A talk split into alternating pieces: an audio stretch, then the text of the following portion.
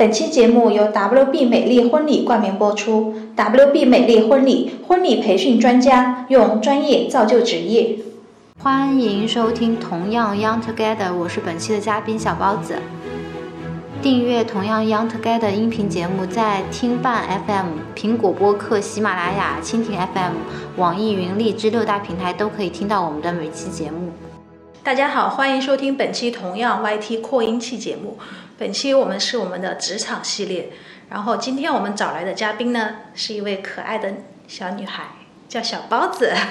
说是小女孩，事实上她在新媒体行业已经很有经验了。所以我们今天主要就是来聊一聊新媒体，因为说的好像我们也是做新媒体的，但是呢，我其实是没有一个很明确的定义，说新媒体到底包括了什么，新媒体大的范围是指什么。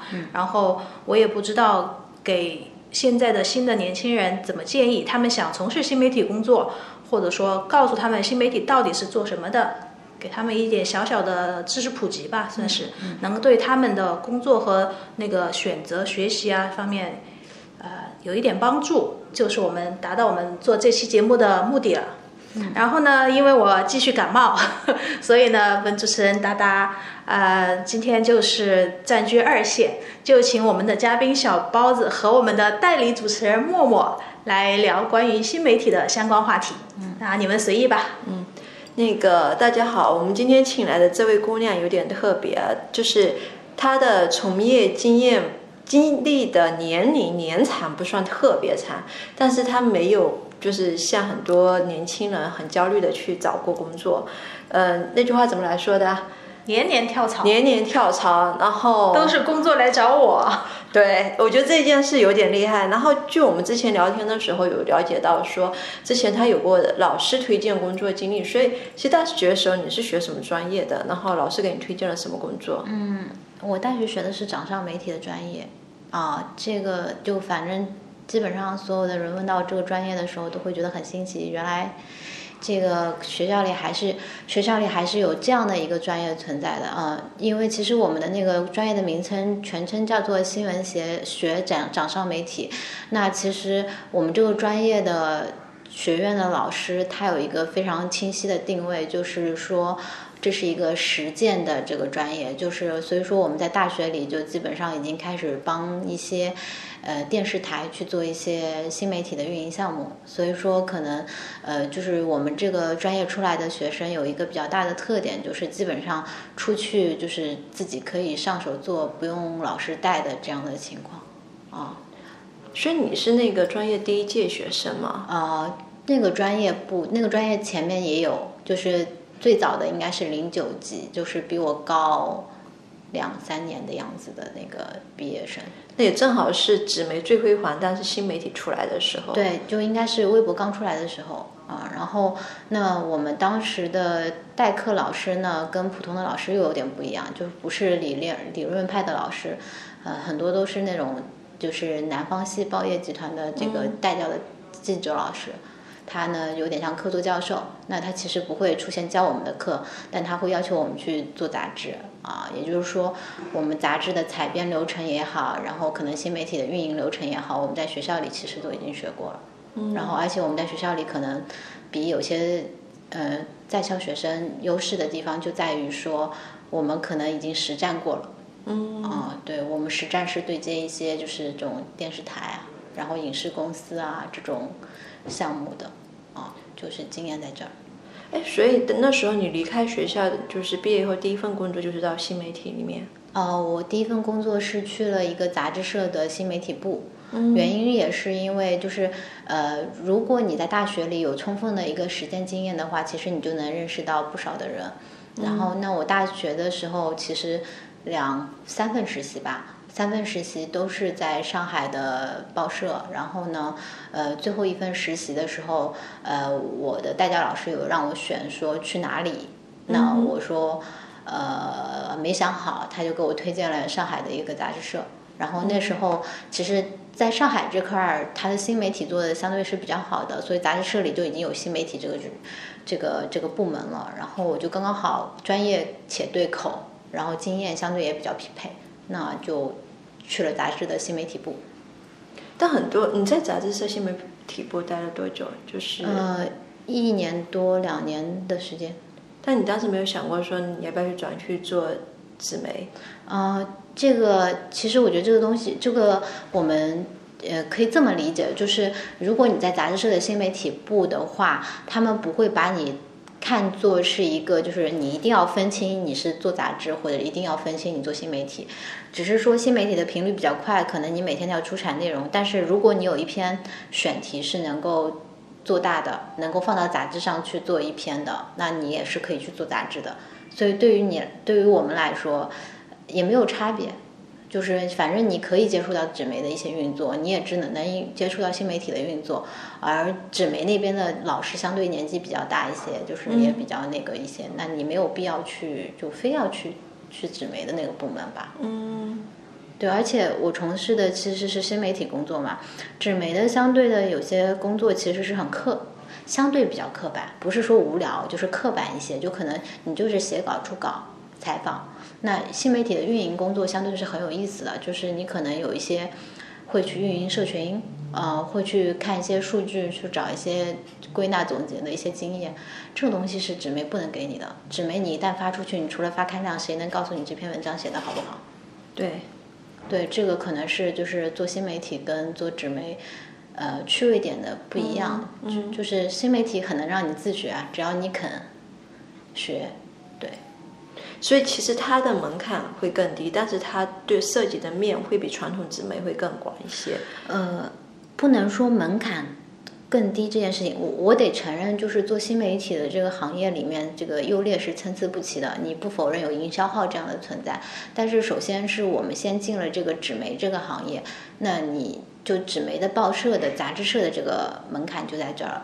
你的老师就会对你的文案内容都会有一定的要求，所以说你不能把自己的这个新媒体去跟外面那些营销号的这种新媒体比，他们可能标点符号也不会用，文案写的又很差，这个就不一样。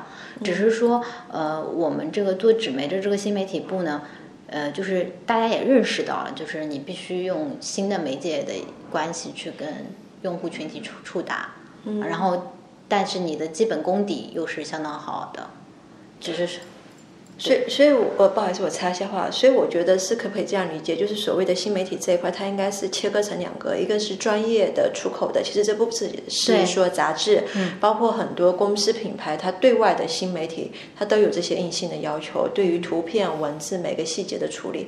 然后新媒体的另外一方面就是所谓的自媒体，有些草根吧，对，就他们自己通过这个媒体手段和媒体介质去发声，然后在上面表达一些观点。对，有机构媒体跟自媒体的差别的，这点事情是存在的。嗯，但就是，但是我就是自媒体也有写的好的，就是有那种资深的那种媒体人，然后最终去做了自己发声的这个媒体也有的。嗯嗯，其实就有点像那个武侠，有些报了名门正派，我是名门正派的，然后有些呢是我自学成才的，就是或或者说江湖混子，然后混子里面呢有一些自学成才、内功深厚的，对也是能特别出彩。对对对，就是这个，就是这个行业，就是反正是一碗水都端平的嘛。只要你在新媒体上发声，不论你怎么样，但是你内容好，才能接触到更多的用户。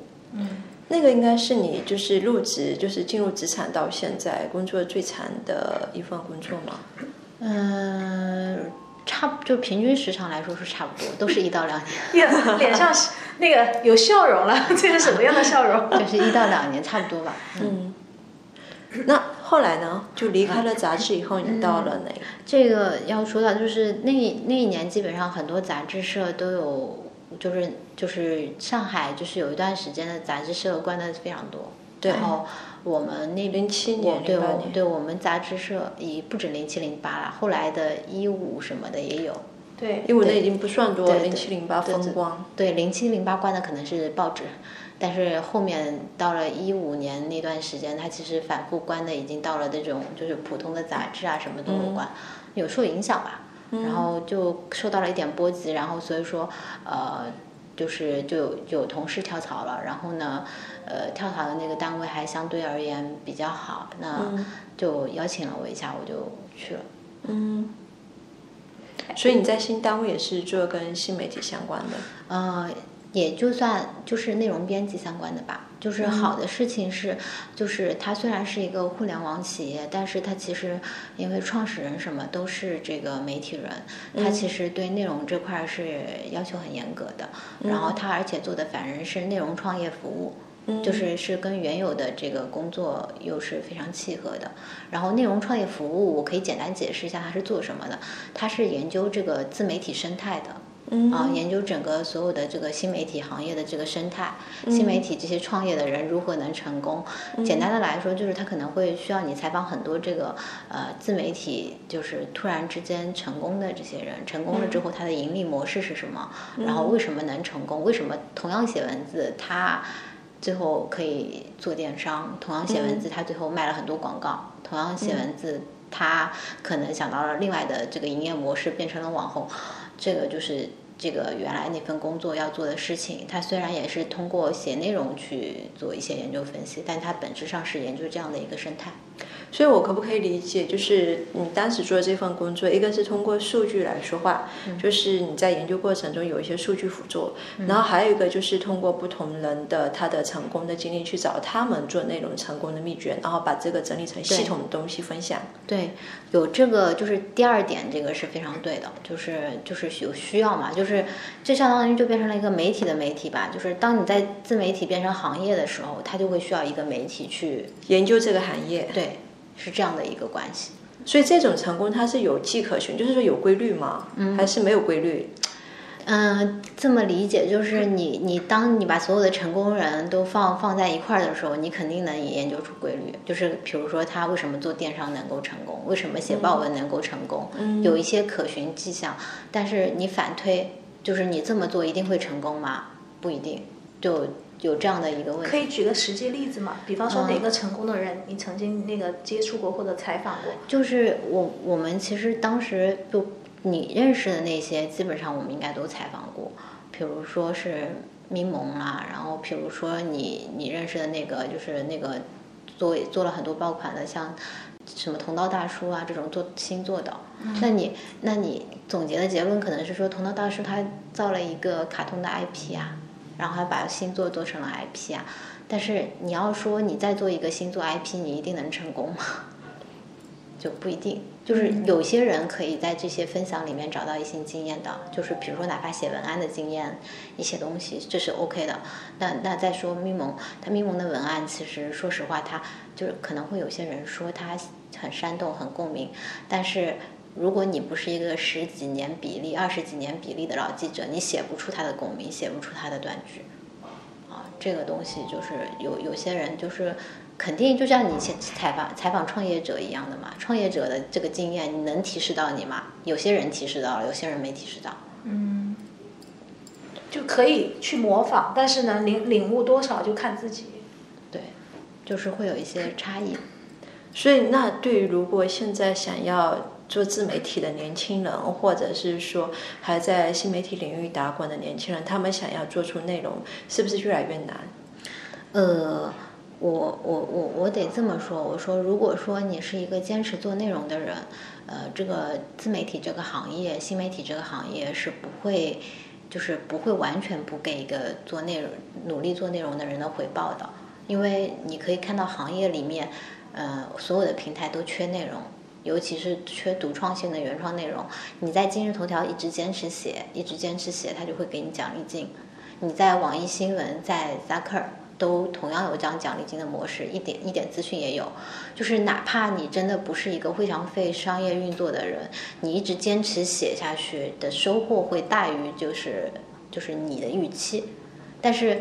这个事情是很枯燥的事情，就是你不要指望说你写三篇文章就能成功，可能是三十、三百篇，然后突然间有一天大家都认识你。对，就是它是一个积累的过程，这个坚持的过程，你能不能坚持到，这是一件非常重要的事儿。而且现在平台挺多的，就是，呃，刚才我说那些都是比较偏文字的平台，那你在反言做视频内容的平台也很多，像抖音、小红书这些都是。嗯。然后那，做直播的平台，做内容的直播也有很多，就是。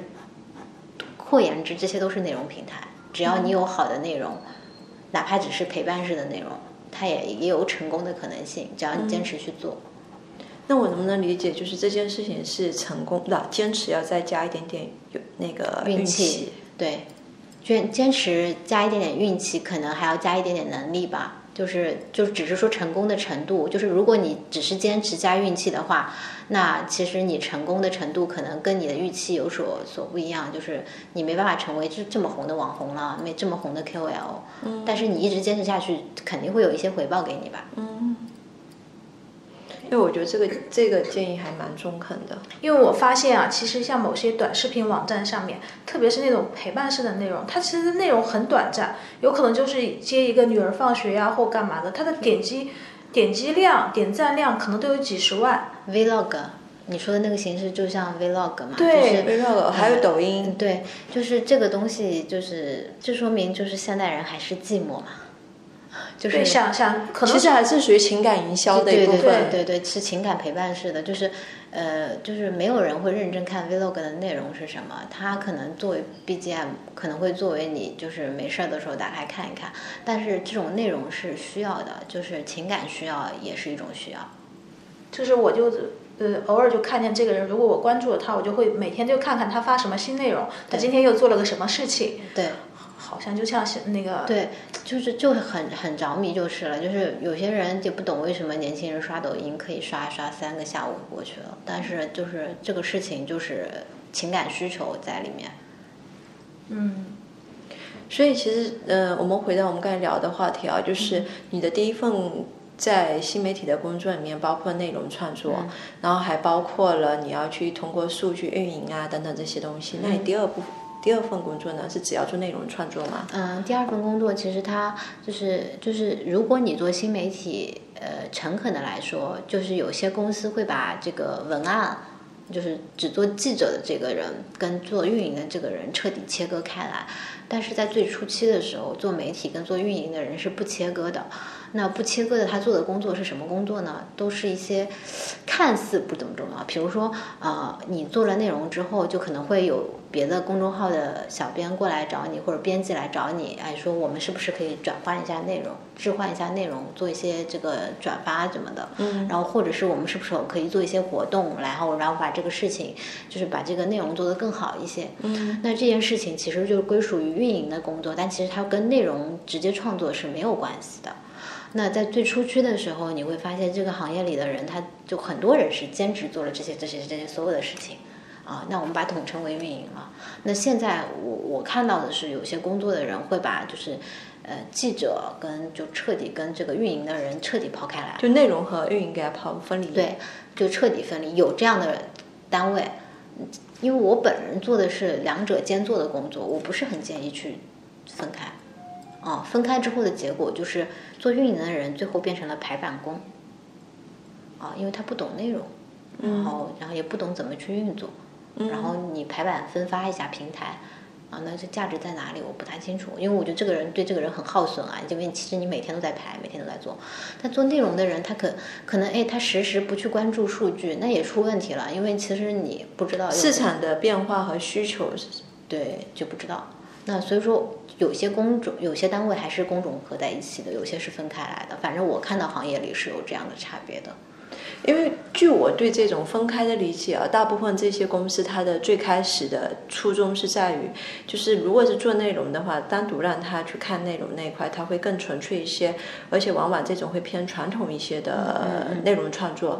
那如如果是做排版的那一块的话，因为其实做排版是很费功夫的，如果他又要做内容，要把版面排得很好的话。一个人其实完成这个工作量会有点大，所以很多公司会把这两个分开。我是这么理解这件事情的，就是做如果只是做内容不做运营，做内容的人会完全，就是最后做着做着就是只有自我品味了，呃，不好。哎，我觉得说的有道理，会剩下自我品味。然后，然后那个，然后做运营的那个人，久而久之觉得自己是个排版美工。然后，那你对这个从个人发展来说，这个耗损度很高的。那如果呃呃，我想问一下，因为他做运营，他不只是为了排版，他还要对市场进行分析，对他所建立的社群进行沟通。对那么所有的市场反馈应该是在这个运营这一块。对对，就运营这个工作就是一个非常怎么说呢，就是见仁见智。就是有些人就是每天的工作下来，你发现没有任何收获。所以我可不可以说，其实，在运营这一块根本是取决于你个人，就是你想把它做成什么程度。也也取决于公司的安排啊。如果公司对你的定位就是做一些排版的工作，做一些数据的收集，然后你不会做分析，然后不会做反馈，那不好意思，没有意意义跟价值。嗯，就是这个是取决于公司的，但是我我现在看下来是有很多运营，他单纯只做运营的话，其实没有太多的收获。所以我觉得很重要一点是，做运营的人要学会从数据里面看到问题的本质和产生的现象。对，这个才是，就是因为所有的市场的东西是摆在运营的人面前的，但他如果自己不懂得去透过现象看本质的话，这是他本身能力欠缺的一个问题。嗯，也会有这个问题啦，但是就是很难界定这件事情，因为有些做产品跟产品经理跟产品运营之间的关系，就跟做内容跟做内容运营之间的关系一样，只是内容这个行业运营的工作看似没有那么复杂，没有像产品运营这么复杂，嗯但实际上也是个比较重要的工作。嗯，对，就是这个看公司安排以及个人规划了，我觉得。所以其实如果对于一个初入这个行业的人，他其实能够就是内容和运营都做，对他自己本身会比较好。会好一些，只要你自己肯做、努力做，那是反馈肯定是更高的。哦，我个人觉得，因为我最初期做运营的时候，所有的数据的分析，呃，就是我之前跟他们说，就是我蛮骄傲的事情是，有一两年我是一直在做数据分析，这件事情不是公司老板硬性要求求的，是我要求的，是我要求做的。对，所以我觉得这是很直直观的一个问题。对对对，但不是每个人都是都会有这个觉悟。有的时候你拿着鞭子在后面抽他，说你要做这件事情，他反而觉得凭什么？这已经超出我的工作范围。说这个的确是有一定关系的。所以我，我觉得这件事情真的是在不同人身上是不同的结果。对于如果你真的对自己的事业会有一些追求的人，他会觉得说，我需要有更多的内容去填充我的工作，然后去增加我的经验。对但是对有些人来说，OK，我只要九点上班，然后五点下班，多一分钟的工作我都不愿意。那对他来说的话，他可能每天排个版是他觉得最完美的工作。对，然后对于初入职场的人来说的话，我建议是你多做一点总没坏事，心态躺平吧。嗯，就是这件事情没办法短期内给你任何回报，但是就是你做着做着你就知道了。对。所以像既然又有运营又有内容的话，是不是意味着这工作时长特别长？嗯，会比较长吧。就是基本上我工作这么多年，好像没有一个是正常时长下班的工作吧。就是不会，就是五点下班这件事情从来不存在。然后具体加班到几点钟，取决于你工作完成。对，想做多少做多久。然后平均时长基本上，如果是做自媒体的话，我能理解的平均时长就起码是在单位起码八九点吧。那回到家里再开始做的零散的活，说的线上沟通的活，它就是随时随地的。就包括周末、节假日这啊，些。对啊，对，没有，大家没有周末概念。就是如果是做自媒体、新媒体行业，大家是没有周末概念的。我觉得很多跟媒体相关、跟内容创作相关，其实都没有。就如果你要做得好，你要追热点，你要关注对，时下的是没有啊，就是就是你要站起来继续写。对，让我想起来以前我们看的那个关于新闻行业里面的那些剧，就是写的呀，就半夜两点钟，然后有一个突发事件，那个时候还是纸媒，你就要从床上爬起来，然后跑出去采访，然后拍图片。对，所有团队都在运作，然后六点就要给到那个呃，可能播音那边的，对吧？就要播出去，新闻就要出去。对，现在可能比较竞争激烈的是，所有的自媒体都会跟你抢。嗯，对，就是所有的自媒体都在跟传统媒体在凹。啊，对，所以说你不抢就抢不过了。而且我以前只是一个城市的几大报纸 在抢而已。而且我觉得这里面会有个很大问题是，是我是我觉得比较需要大家关注，是就像你说的，很多自媒体它的创作的内容表达是有问题的，所以它有很多的错误的语句、文化，甚至是有一些很粗鄙的东西，就不断的就是没有经过筛选，没有经过审定，然后就传输给大众。会有。对，我觉得这个其实是很需要去规范的。那现在做新媒体，它有要一定的要求吗？比如说你必须如果是在正规正规的部门或者机构里面，我我觉得啊，这个要真的拿到一个规范的标准是没有的，这个是公司的标准，是可能是那个就是这个做做主编的这个人的标准，每个公司体系不一样。但是你硬要要是硬要说，就是说这个行业充充充斥很多粗鄙的东西，我说是的啊，那就是网络暴力都是这么来的。但是你硬要说很多事儿也是越辩越明的，如果你不跟的话，按照以前的风格，就是有些东西不跟，你最后就是真相也不知道在哪。对，有好跟坏的一面，但是用户他是会选择的，选择看你好的内容的人就会选择你看好的内容。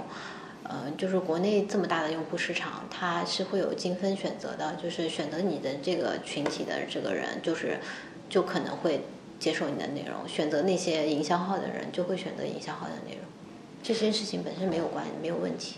所以从你这个观点，我可不可以引申出来？就如果现在一个新手要去做这个相关的东西，比如说他只做自媒体，他不是到机构去，关键是他自己对自己想要表达内容的定位。我建议是一个新手完全不懂自媒体的，可以想办法去专业的机构媒体去实习，或者去做一个实践。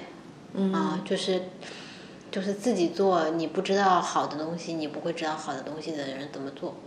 嗯，你尝试了之后，知道了它在哪之后，你慢慢坚持，可能能够向它靠近。嗯，就不妨碍有些人自学成才啊，本身标准就很严苛，但是就是建议吧，就普遍的来说。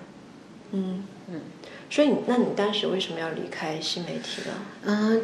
就这不是离开新媒体吧？我对自己有一个职业规划，只是说，就是我现在所有的工作都是跟内容相关的工作，只是工种不大一样。就是我做过，我我做了这个呃编辑嘛，然后也做了这个乙方，嗯，做过乙方的，就是做内容策划的人，做项目统筹的人，嗯，然后也做了甲方里面做 marketing 跟品牌的人。嗯，那其实他所有的东西都是围绕着一个公司工作，就是内容运营。嗯，但是。不一样的地方在于，他在不同的线轴上去做内容运营这件事情。啊，我我我给自己的建议是，就是在年轻的时候，我想把所有的行业的所有的工种都看一遍，看完之后，我再选择我到底是最喜欢做哪件事儿。啊，这个是因为我频繁就是在选工作的一个比较重要的原因。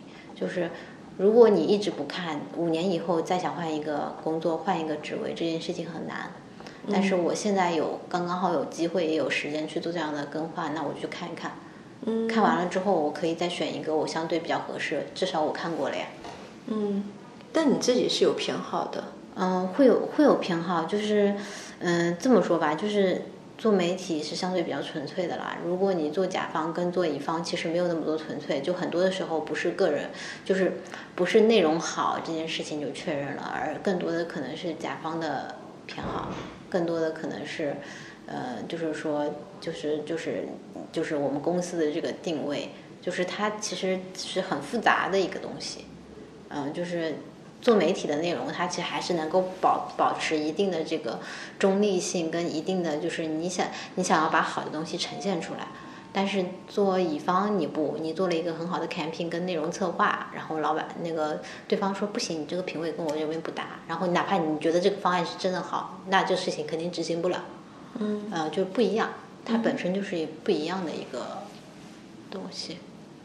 所以你有找到自己喜欢的点吗？目前？嗯，可能内容运营本身这件工作对我来说，我觉得媒体类的工作可能是自己比较喜欢的工作吧。所以你最终还是会回到媒体？呃，也许。对这件事情，我就没办法打保票了。嗯，对，也许吧。要看整个行业怎么弄吧。对，整个行业的大趋势吧。呃，就是就就业这件事情本身来说，也不是就是你说啥就啥的，但有很多时候机会跟那个是同时就是冲击的嘛。是如果让你再回到媒体行业，你会选择哪个领域呢？呃，因为媒体行业它不用选，你自己去做一个公众号，做个小红书，做个微博，你也是可以自己运营的。哎，你有想自己红过吗？不不不，因为我有我自己有微博的，嗯，啊，我有运营，就是也有小接广告啦，不就是哟，粉丝很多嘛？一般一般，就是工作就是基本上来说就是有点微小的收入，但是因为工作很忙，不是那种长线运营的工作，就是所以说这件事情我没有放弃过，所以说就没有什么差别。所以方便透露，就是你在微博上展示内容是哪方面的？啊，音乐相关的内容，音乐相关的。对对对。那差距还很大。音乐是纯粹是个人爱好嘛？呃，有爱好的部分在里头。然后呢，这你主要是向大家分享什么？这相关的一些影视音乐的一些 BGM 跟 OS OSTA。那你偏好哪方面的影视音乐？就是其实都有的，不是说非要听那种就流行的，就是我基本上只是分享，就是因为影视音乐它是很容易让人忽略的，就是你会因为剧情忽略它的剧名跟音乐，然后就把这种片段剪出来，告诉大家这是哪首歌。我觉得这件事情很有意思。嗯，所以我其实是可以呃有一个理解，就是如果。大家想要在新媒体或者是自媒体上有所发展，从自己的兴趣爱好上着手，可能会更容易坚持一些。不一定吧？我也看过兴趣爱好喊得很高，做了一天不肯做的人。就是做内容这件事情本身就是很枯燥的，你每天花两个小时去做，做完了之后可能也没有第一天没有阅读量，第二天不未必有阅读量。嗯嗯。但这个事情是不是爱好就能够坚持久一点？我不知道，至少我坚持了。嗯，你坚持了多久？嗯，如果说从最开始开始做到现在的话，呃，就是刚开始做开始做音乐内容这件事情的话，应该是四年前。四年前，对，但是零散的做，就是坚持蛮久了。就是零散的做，它不是那种就是说，就比如说我今天加班，我就不会做了。嗯。我空了，我就会做。嗯。然后我可能这一个月加班，我就一个月不会做了。嗯。那你第一支广告是什么时候接的？嗯，我其他的博主朋友给我推荐的吧。然后很早，很早就是就就只是一个就是他们歌手要拍 MV，然后要发一下，就只是这种。哦，所以已经有接了几支广告呢？呃，几只不知不知道，反正一年是有一点收入的。哟，听得我好羡慕啊！那那应该是还不少。那就这我要去那个 不多的，要是把微博号发给我。要要要是真的要是真的多的话，我就不会工作了嘛。对，就是没有不多的，就是工作为主的话，你就会知道。但这是一个成就感，是一个鼓励啦。啊，就是鼓励嘛，就是你每每周每个月感觉啊，稍微有一点点这么这么一点点钱，你可以稍微自己买点小礼物，就这种感觉。买个什么热门的口红啊？对对对对，也很开心，就是这种感觉，就这种感觉，对。就但不是每个人都坚持得住，至少我身边没坚持住的人都没坚持住，然后坚持住的人已经红了的也很多。我就是没有坚持住的人吧。